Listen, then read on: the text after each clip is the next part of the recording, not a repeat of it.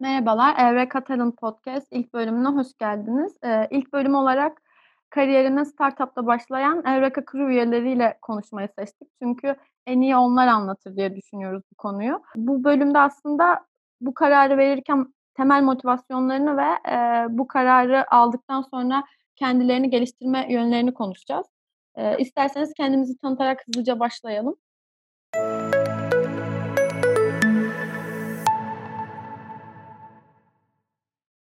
Herkese merhaba, ben Duygu. Ee, 2018 yılında ODTÜ Siyaset Bilimi Kamu Yönetimi bölümünden mezun oldum. Ee, mezun olur olmaz da e, direkt olarak Evreka'da çalışmaya başladım. Şu anda iki yılı aşkın süredir, yaklaşık iki buçuk yıldır e, önce marketing ekibinde, şu anda growth ekibinde aktif olarak çalışıyorum. E, Şevval'in de söylediği gibi bu benim ilk iş deneyimim. Bugün de sizlerle deneyimlerimi paylaşmayı e, amaçlıyorum. Teşekkürler dinlediğiniz için. Merhabalar, ben de Göktuğ.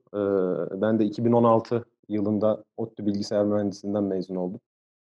Evreka'da da aslında 2015 yılından beri çalışıyorum. İlk bir yılı part-time olmak üzere, daha sonra mezun olduktan sonra full-time çalışmaya devam ettim. Evreka'dayım, ilk iş deneyimim benim de, Duygu gibi burası. Ve full stack developer olarak çalışıyorum Evreka'da yazılım ekibinde ben de deneyimlerimi aktaracağım size. Teşekkür ederiz. Merhabalar, ben Demirhan. 2017 yılında Oto Endüstri Mühendisliğinden mezun oldum. Daha sonra e, hemen Ağustos ayında, Temmuz'un sonunda Evreka'da çalışmaya başladım. Yani ben de 3 yıldan biraz fazla süredir Evreka'dayım. Ben data analist olarak girmiştim. Daha sonra Customer Success tarafında görev aldım. Daha sonra e, müşterilerle e, iletişim sırasında aldığım bu talepler ne oluyor, ne bitiyor e, merak ettim. Ürün tarafına kaydım. Şu anda da hemen hemen yılbaşından beri ürün yöneticisi olarak çalışıyorum. Yeni mezun değilsiniz aslında hiçbiriniz. E, en az iki senelik deneyiminiz var bu sürede. E, geçmişe baktığınızda en çok yani bu kararınızın hangi kaslarınızı geliştirdiğinizi düşünüyorsunuz? Şöyle söyleyebilirim aslında buna. Bizim bir değerimizden yola çıkarak cevap vermek istiyorum. Do something that you are not ready to do direkt olarak aslında gerçekten hiç hazır olmadığım, daha önce hiç almadığım büyük sorumluluklar alarak kariyerime başlamış oldum. Burada çok kısa bir örnek vermek istiyorum aslında. Bundan ne kastediyor, kastediyorum? Şöyle kariyerimin ikinci ayında şirketle beraber bir fuara gidecektik. Bu çok tatlı bir örnek aslında her yerde verdiğim. İki founder ve ben Dubai'ye bir yolculuğumuz olacaktı. Ama founderlar belli sebeplerden ötürü gelemediler ve ben iki aylık halimle tek başıma Dubai'ye gidip bir fuarı baştan sona yönettim, müşterilerle görüştüm ve bir şekilde aslında oradan e, iş getirmeye çalıştım. Şimdi ilk günden son güne kadar gerçekten hazır olmadığın sorumluluklarla başa çıkma kasını veriyor aslında bir startupta çalışıyor olmak sana. E, bir şeyi bilmiyorum demek burada çok geçerli bir cevap değil.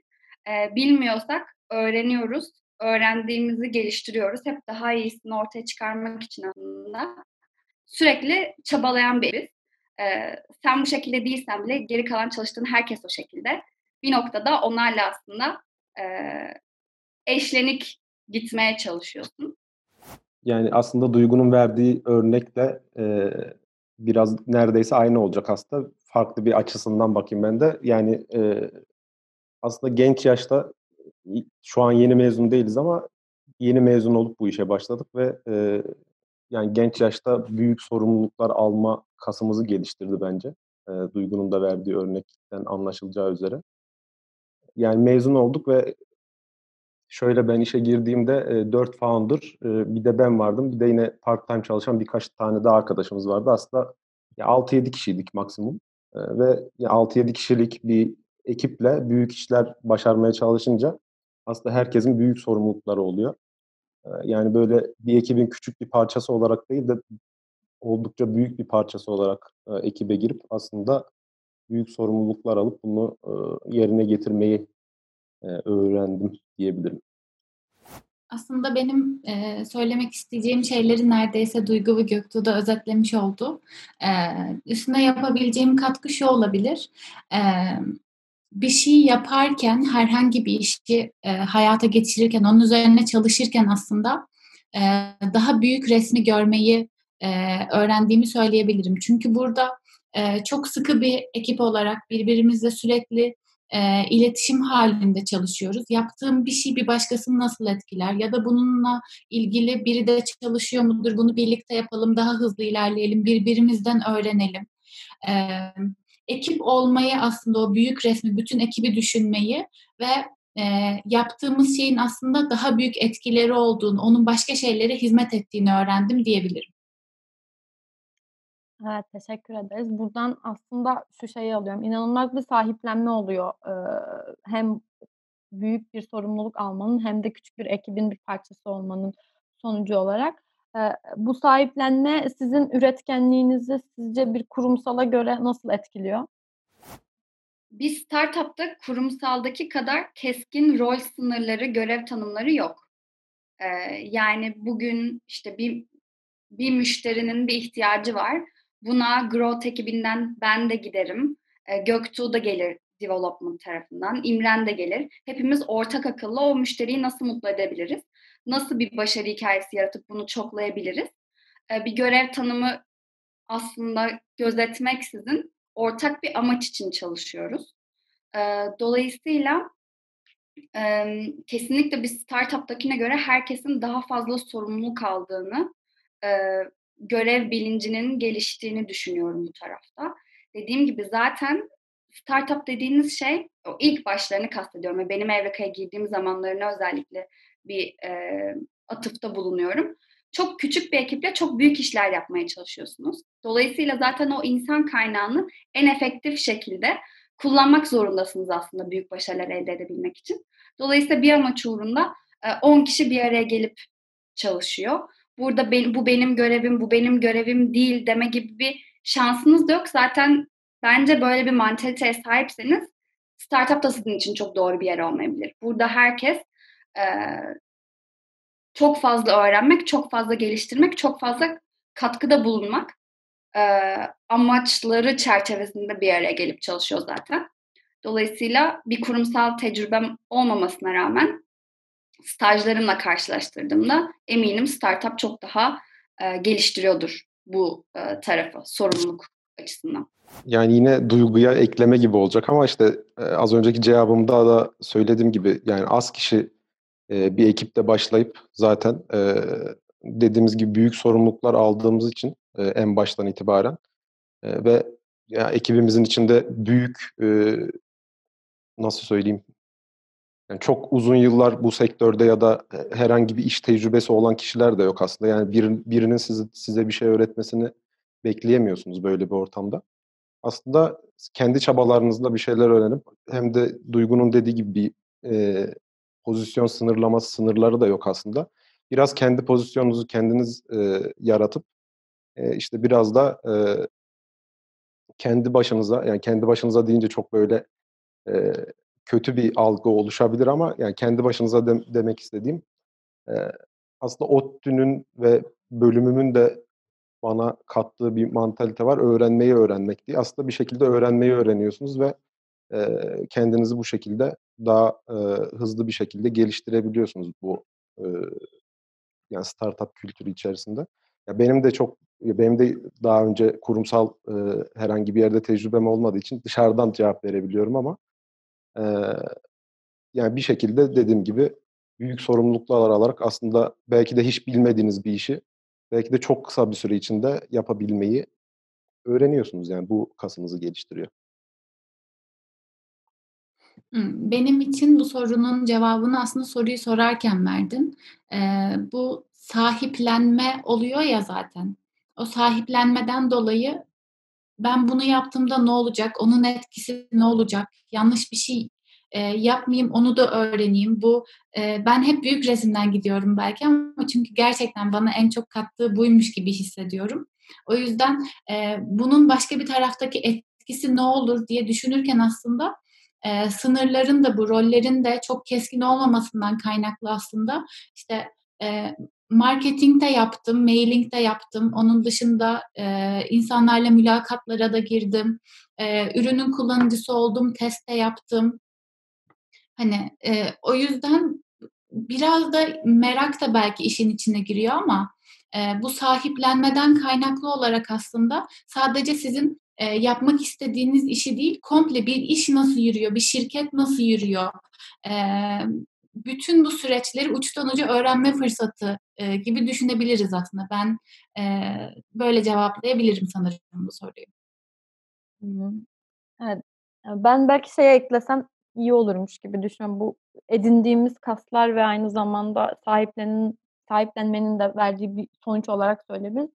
Bu sadece Evreka Crew'e ait bir şey değil ama bence startup'ın yine bir doğası eklenmeden bence geçmemesi gerekiyor bu podcast'ta. Biz e, içinde olduğumuz için zaman zaman fark etmiyoruz. Hızlı reaksiyon vermemizi, yani olaylara inanılmaz hızlı bir şekilde cevap verebiliyoruz. Hızlı bir şekilde işte o kadar akışkanız ki o hızlı bir şekilde e, işte ona uyum sağlayabiliyoruz. Bence bu en önemli e, edindiğimiz kaslardan birisi. Çünkü normal gündelik hayatımıza da etki ediyor. Örneğin şimdi işte online ders alıyorum. Online ders alırken böyle o eski yavaş tempoya geri dönmek inanılmaz sinirlendiriyor beni. Çünkü Evraka'nın o hızına ve o kadar teknolojiyi inanılmaz kullanmasına alışmışım ki böyle bağırasın falan geliyor derste. O geleneksel metodların kullanılması verimsiz bir şekilde delirtiyor beni. O sahiplenmeden de şuraya bağlayacağım aslında. Hem mezun olur olmaz Evreka'nın bir parçası olduğunuz için hem de küçükten başladığınız için yani Evreka'nın sayısı aslında küçükken çok azken başladığınız için soruyorum. Böyle inanılmaz aslında bir kültürün parçası oluyorsunuz. O kültürü inşa eden taraftan da oluyorsunuz. Evreka'nın kültürü deyince mesela sizin aklınıza ne geliyor, hangi parçaları geliyor onlardan bahsedelim. Ve bu sizin kariyer gelişiminizde ya da şu an var olduğunuz pozisyonda nasıl etkili ondan bahsedebiliriz bence. Ben aslında bu sorunun çok ufak bir kısmına e, ilk soruya cevap verirken değinmiştim aslında. Sanırım burada değerlerin ne olduğundan ya da işte kültürün o yapı taşlarından bahsetmek yerine biraz sürecin kendisinden ve beni nasıl etkilediğinden bahsetmek istiyorum. E, tüm startuplarda, tüm oluşumlar e, bu kadar katılımcı mıdır, e, buna şanslı mıdır demek e, istemiyorum ama e, biz Evraka'nın sayısı da tabii ki bu kadar küçükken örneğin tüm değerlerimizi oturup bir yıllık toplantıda bir de bizim meşhur yıllık toplantılarımız var. E, yıllık toplantıda oturup saatlerce gece yarılarına kadar bizi tanımlayan değerler nedir ya da biz ne olmak istiyoruz? Neyi başarıyor olmak istiyoruz? Neye değer veriyor olmak istiyoruz? Saatlerce hep birlikte herkesin söz hakkının olduğu bir toplantıda kafa yorup karar verdik. Şimdi bu kültürün yapı taşları ya da bu değerler nedir tek tek bunları konuşmak bence çok anlamlı olmuyor buna beraber karar verildiğini vurguladıktan sonra. Bu benim için çok kıymetli ve ilk kez yaşadığım bir şeydi. Başka bir yerde bir daha görebilir miyim bilmiyorum. Ama burada herkesin söz hakkının olması, herkesin fikir beyan etmesi ve şirketi tanımlayan şeylere ortak akıl yürütüp karar vermesi bence Evreka için söylüyorum. Evreka'yı benim için Evreka yapan en önemli şeylerden birisi. Aslında kültür deyince ya birkaç şeyden bahsedecektim. Birinden zaten Duygu bahsetti işte herkesin e, bir şekilde bazı konularda söz hakkında olması. E, birlikte karar verebilmemiz zaten bir kültürümüzün bir parçası. E, onun dışında yine aslında baştan beri e, söyle, bahsettiğimiz sahiplenme duygusu var aslında hepimizde. Yani bir e, bunu da buna da bununla da bence bir evreka kültürün e, diyebiliriz. Çünkü aslında e, çoğumuz e, yani evreka daha yolun başındayken neredeyse e, işe girdik ve e, ya bu şekilde devam ettik. Neredeyse kendi çocuğumuzu büyütüyormuşuz gibi hissediyoruz aslında bazen. Ya bu da biraz e, sahiplenme duygumuzu da arttırıyor. E, yani yeni gelen kişiler de yani yeni işe giren iş arkadaşlarımızda da e, bizim içerideki bulunan o sahiplenme duygusunu bence çok iyi yansıtıp e, onlardan da onlarda da aynı hissiyat oluşturduğumuzu düşünüyorum. Ve zaten işte yeni gelenlerle de e, şunu da söyleyecektim. Yeni gelen arkadaşlarla ya da işte eskiden beri olan e, ekiple zaten her türlü her zaman e, bence diğer e, bildiğim e, çalışan arkadaşlardan da duyduğum kadarıyla diğer e, ekiplere nazaran daha kaynaşık bir halimiz var. Daha e, arkadaş duygularımız daha gelişmiş bence e, şirket içerisinde. E, yani iş bittikten sonra da hadi şuraya gidelim yemek yiyelim, hadi buraya gidelim bir şeyler içelim diyebiliyoruz ve bu bence kültürümüzün yine büyük bir parçası. Şu anda devam ederken biraz duygulandım. Aslında uzaktan çalışırken e, çıkışta birlikte yemek yiyelim hatırlatmaları Göktuğ'un biraz duygulandırdı. Azıcık içim burkuldu. Özleştik. İmrenimizde canım, canımız arkadaşımız duygusal olmasıyla. ben ağlarım biraz. Müthiş ee, yengeç. Evreka'nın kültüründen e, bahsedecek olursak benim e, Evreka'ya nasıl ait hissettiğimle aslında başlamak istiyorum. Bu e, duygunun anlattığı o değerleri belirlediğimiz e, yıllık toplantıda aslında biz Evreka'nın mottosunu da belirledik. Bütün o logoların altında e, yazan Always Better aslında o e, saatler süren ve e, her ne kadar yorucu olsa da böyle bırakıp gidemediğimiz böyle e, inanılmaz bir e, hırsla mı denir yoksa buna bir arzuyla mı denir bilmiyorum. E, tamamlamak için uğraştığımız, e, keyifle e, çaba harcadığımız bir süreçti aslında.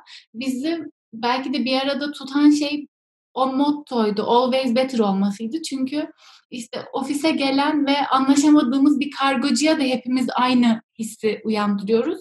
E, aynı hissi duyuyoruz bir şey yanlış yaptığımızda ya bunu keşke böyle yapsaydık, bunu daha iyi yapabiliriz diye de yine aynı hırsı, aynı şevki duyuyoruz. O yüzden aslında bizim e, kültürümüzün en önemli öğelerinden biri bu always better, her şeyi her zaman daha iyi yapmakmış gibi geliyor bana. E, tabii bunun bir getirisi olarak da oldurmak kültürünü söyleyebiliriz. Bir şeyi e, daha iyi yapmak için e, bir şeyin olmayacağını düşünmüyoruz aslında. Bir şey yapmak istiyorsak, onun daha iyisinin olduğunu düşünüyorsak, onun olması için çabalamak bizim içimizden geliyor. Böyle içimizdeki bir ateş gibi aslında. O yüzden always better ve buna hizmet eden bir oldurma kültürü e, diyebilirim. Hmm, hepiniz çok güzel şeyler söylediniz. Gerçekten bu uzaktan çalıştığımız dönemde de e, özlüyorum yani. Şu anda da ekip gayet aynı şek- şekilde bu kültürel değerlerimizi devam ettiriyor ama bir özlediğimi tekrar fark ettim. E, şimdi çok güzel şeylerden bahsettik, evet. E, fakat e, konumuz aslında startupta bir kariyere başlamak olduğu için e, startupta çalışmada size bu süreçte zorlayan şeylerden bahsetmek istiyorum. Çünkü e, bence sadece güzel taraflarını anlatmak e, inanılmaz objektif bir şey olmuyor. Ne sizi zorladı ve gerçekten e, bu taraftan bir kariyer düşünen kişiler bunu bilmeli dediğiniz neler var sizce? Bu çok güzel bir soru. Aslında biraz bunu düşünüp cevap vermek isterim ama ilk aklıma gelen şey sanırım kendi hislerimden yola çıkıyorum aslında. Biraz bu sebeple background'ıma da birazcık değinmek isterim. Söylediğim gibi siyaset bilimi bölümünden mezun oldum. Mezun olduktan sonra marketing yapmaya yaklaşık bir 7 ay sonra da growth tarafında, growth dediğimizde aslında uluslararası satış, iş geliştirme tarafında çalışmaya başladım. Dolayısıyla direkt şu an yaptığım işle ilgili bir deneyimim yoktu. Evreka'ya geldim. Evreka inanılmaz hızlı bir şekilde büyümeye çalışan, belki sürekli e, strateji değiştiren, ekleyen, çıkaran, bu olmadıysa bunu deneyelim, e, bunu yapalım, bu sonuçlara nasıl gidebiliriz, en iyi, en kısa şekilde nasıl gidebiliriz ve bunu nasıl e, bu başarıyı sustainable kılabiliriz şeklinde sürekli zaten kafa yoran artık e, oturmuş büyümeye hazır bir startup'tı. Dolayısıyla e, özellikle ilk zamanlarda ki hala ara ara hissediyorum bazen e, yetersiz olduğum hissine kapılmıyorum desem yalan olur. E, çünkü şirket çok hızlı büyürken, büyümeye çalışırken e, denediğiniz ya da başarıya gitmek için e, yürüdüğünüz yollar da değişiyor ve, ve siz her zaman buna hakim olamıyorsunuz. Ya da pat bir gün mesela pazartesi günü, önümüzdeki pazartesi belki yeni bir öneri gelecek. Hadi bunu yapalım, hadi bu marketle ilgili araştırma yapıp girelim. Ya da bambaşka bir konu. Dolayısıyla her zaman hazırlıklı olduğunuz ya da bildiğiniz yerlerden gelmiyor soru ya da aksiyon isteği. Ee, özellikle ilk zamanlarda e, gerçekten burada olmalı mıyım, yapabilecek miyim, gerçekten benden beklenenleri verebilecek miyim? Ee, ciddi şüphelerim kendimden olmuştu. Buna da galiba literatürde imposter sendrom deniyor. Ee, bunu hissetmedim desem e, yalan olur. Ee, verebileceğim öneri de sanırım sık sık açık bir şekilde ekip arkadaşlarınızla ya da yöneticilerinizle iletişim kurmanız e, sürekli feedback istemeniz, feedback'e açık olmanız aslında. Vermeye de almaya da. E, ve bu feedbacklerle beraber sürekli kendinizi geliştirmek için ortamlar yaratmanız. E, ve bir task'ı bilmiyorsanız e, almamak, bu task'ı üzerinize alıp yapmamak bir çözüm değil. Aksine alarak, hakikaten o denize atlayarak en kısa sürede en iyi şekilde bunu öğrenip e, bundan sonra kendi başınıza e, yapabileceğiniz e, belki çıtayı bir seviye daha üstte taşıyabileceğiniz bir düzene getirmeye çalışmak olabilir kendiniz. Aslında yine duyguya benzer bir şekilde e, devam edeyim. E, en başta da söylediğim gibi e, ilk iş deneyimin ilk iş deneyimi bir startup olunca ve yine küçük bir ekiple başladığımız için e, dediğim gibi e, aslında çok büyük sorumluluklar alma e, çok büyük sorumluluklar alarak ilerliyoruz ve yani yeni mezun belki de e, herhangi bir tecrübesi olmayan belki de e, piyasadaki çoğu kişiye göre çok daha az e, şey bilen birisi olarak bu kadar büyük sorumluluklar alınca insan e, bazen baskı hissedebiliyor üstünde. E, ama e, dediğim gibi yine bu aslında hem bir yandan ya baskı hissetmek belki kötü yanı ama bir yandan da işte kendinizi geliştirmek için bir fırsat oluyor. E, daha ileri taşıyabilmek için kendimizi. E, bir yandan da aslında e, yine en başlarda bir örnek vereyim. Bir şey, şöyle şeyler oluyordu mesela. E, kötü yanlarından bahsetmek gerekirse işte. E, gecenin bir yarısı saat saat 4'te mesela kamyon şoförü arayıp işte sistem çalışmıyor diye uyandırıyordu mesela beni. Uykusuzluk problemi de olabiliyor yani bazen böyle durumlarda. E, gecesi gündüzü olmuyor. Yani bir şeyler yetiştirmek için yine gecenin ilerleyen saatlerine kadar çalıştığımız dönemler de oluyordu. Ben en çok e, nerede zorlandım? Göktuğ'un bahsettiği gece dörtte uyanmaları Göktuğ'dan sonra devralan bendim. Orası biraz zordu gerçekten. Yalan söylemeyeceğim. E, insanlara ne yaptığımızı anlatmak da zordu. E, hala annem babam siz çöpçü müsünüz şimdi diye soruyorlar. Benim de ana, ben anneanneme ben çöpten para kazanıyorum diyorum. Kafasında soru işaretleri var ama bir işim olduğu için onun için herhangi bir başka bir e, açıklamaya gerek yok. Bizimkiler de çok araba kısım... şey yapıyorlar. Duygu bak sizinkiler geçiyor. Artık iki yılı geçti ama anlatmaya çabalamıyorum bile ama ortak bir problem galiba. Tam kelimeyi bilmiyorum. Mesleki e, deformasyon muydu?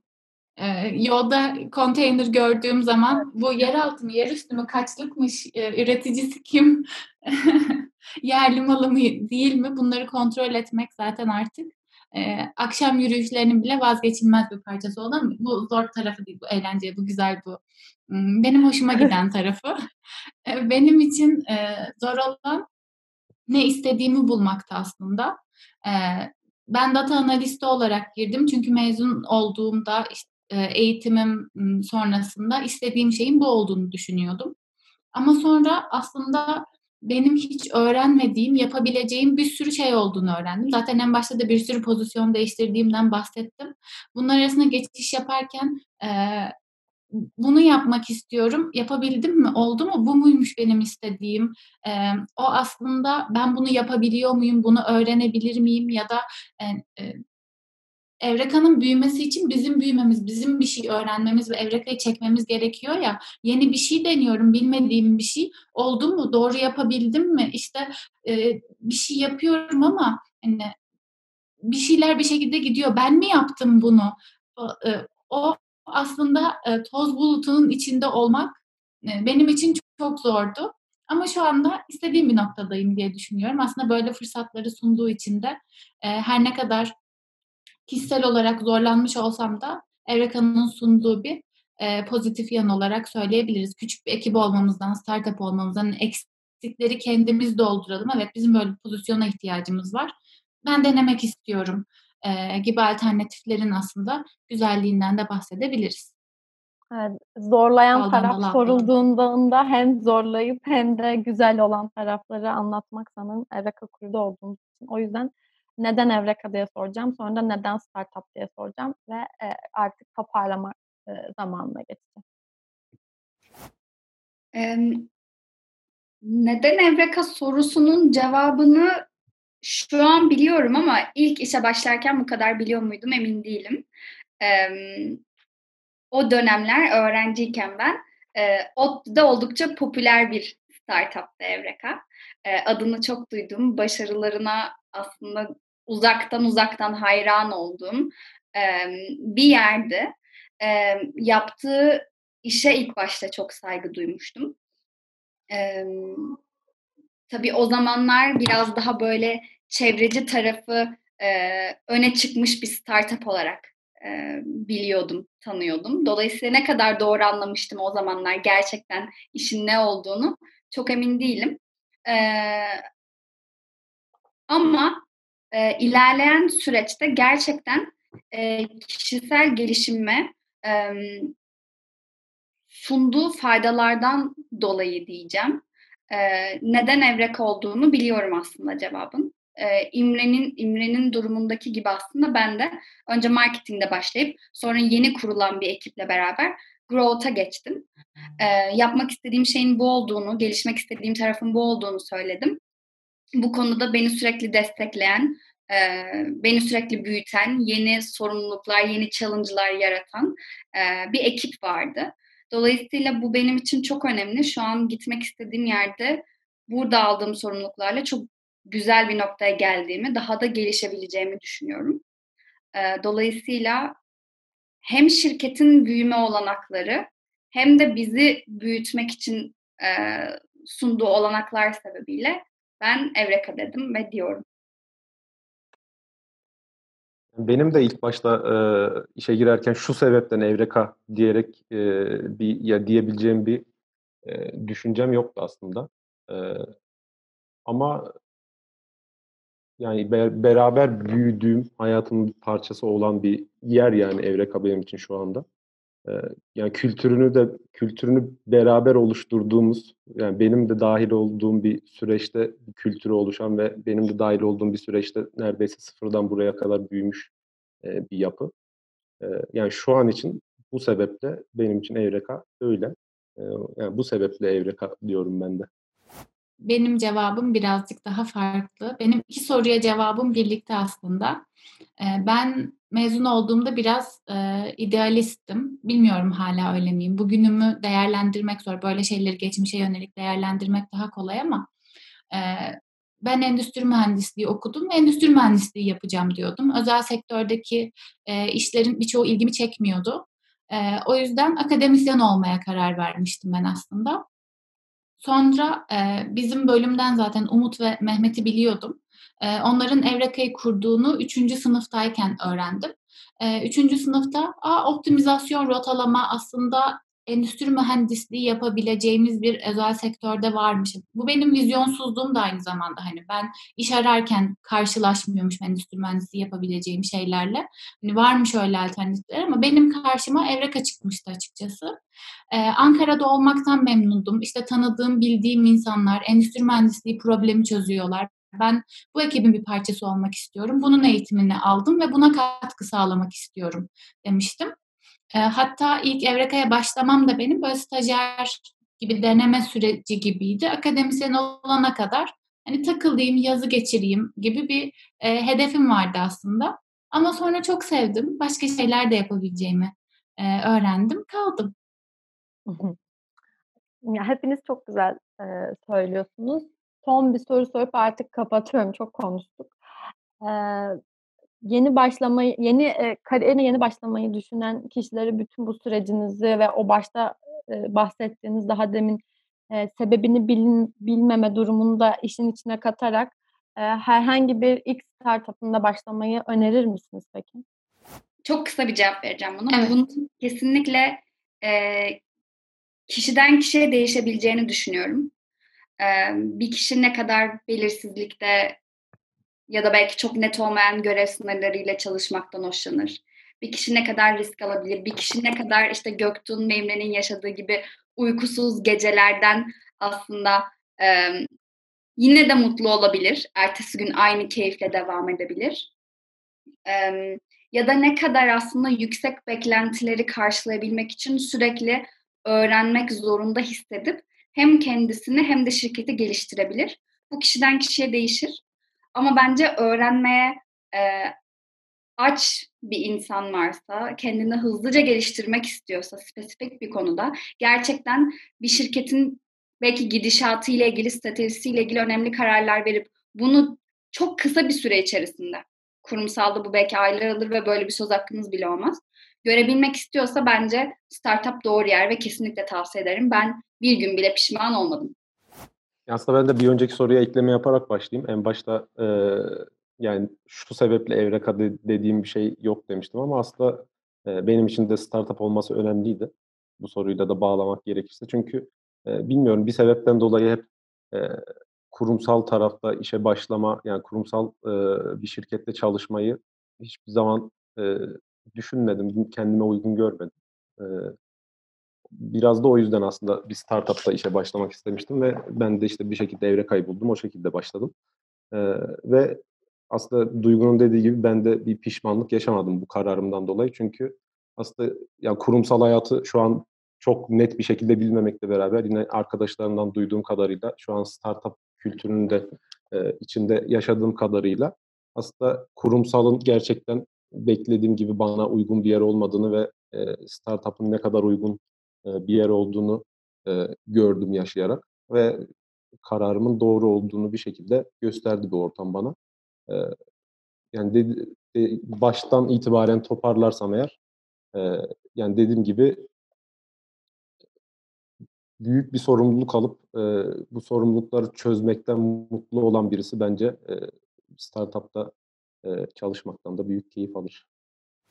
Benim bu soruya cevabım çok net bir evet. Çünkü e, çok e, mutlu bahsediyoruz. Biz bunları severek yapıyoruz ama bahsettiğimiz şeylerin hiçbir kolay değil aslında. Öğrenmeyi öğrenmek mesela zor bir şey aslında.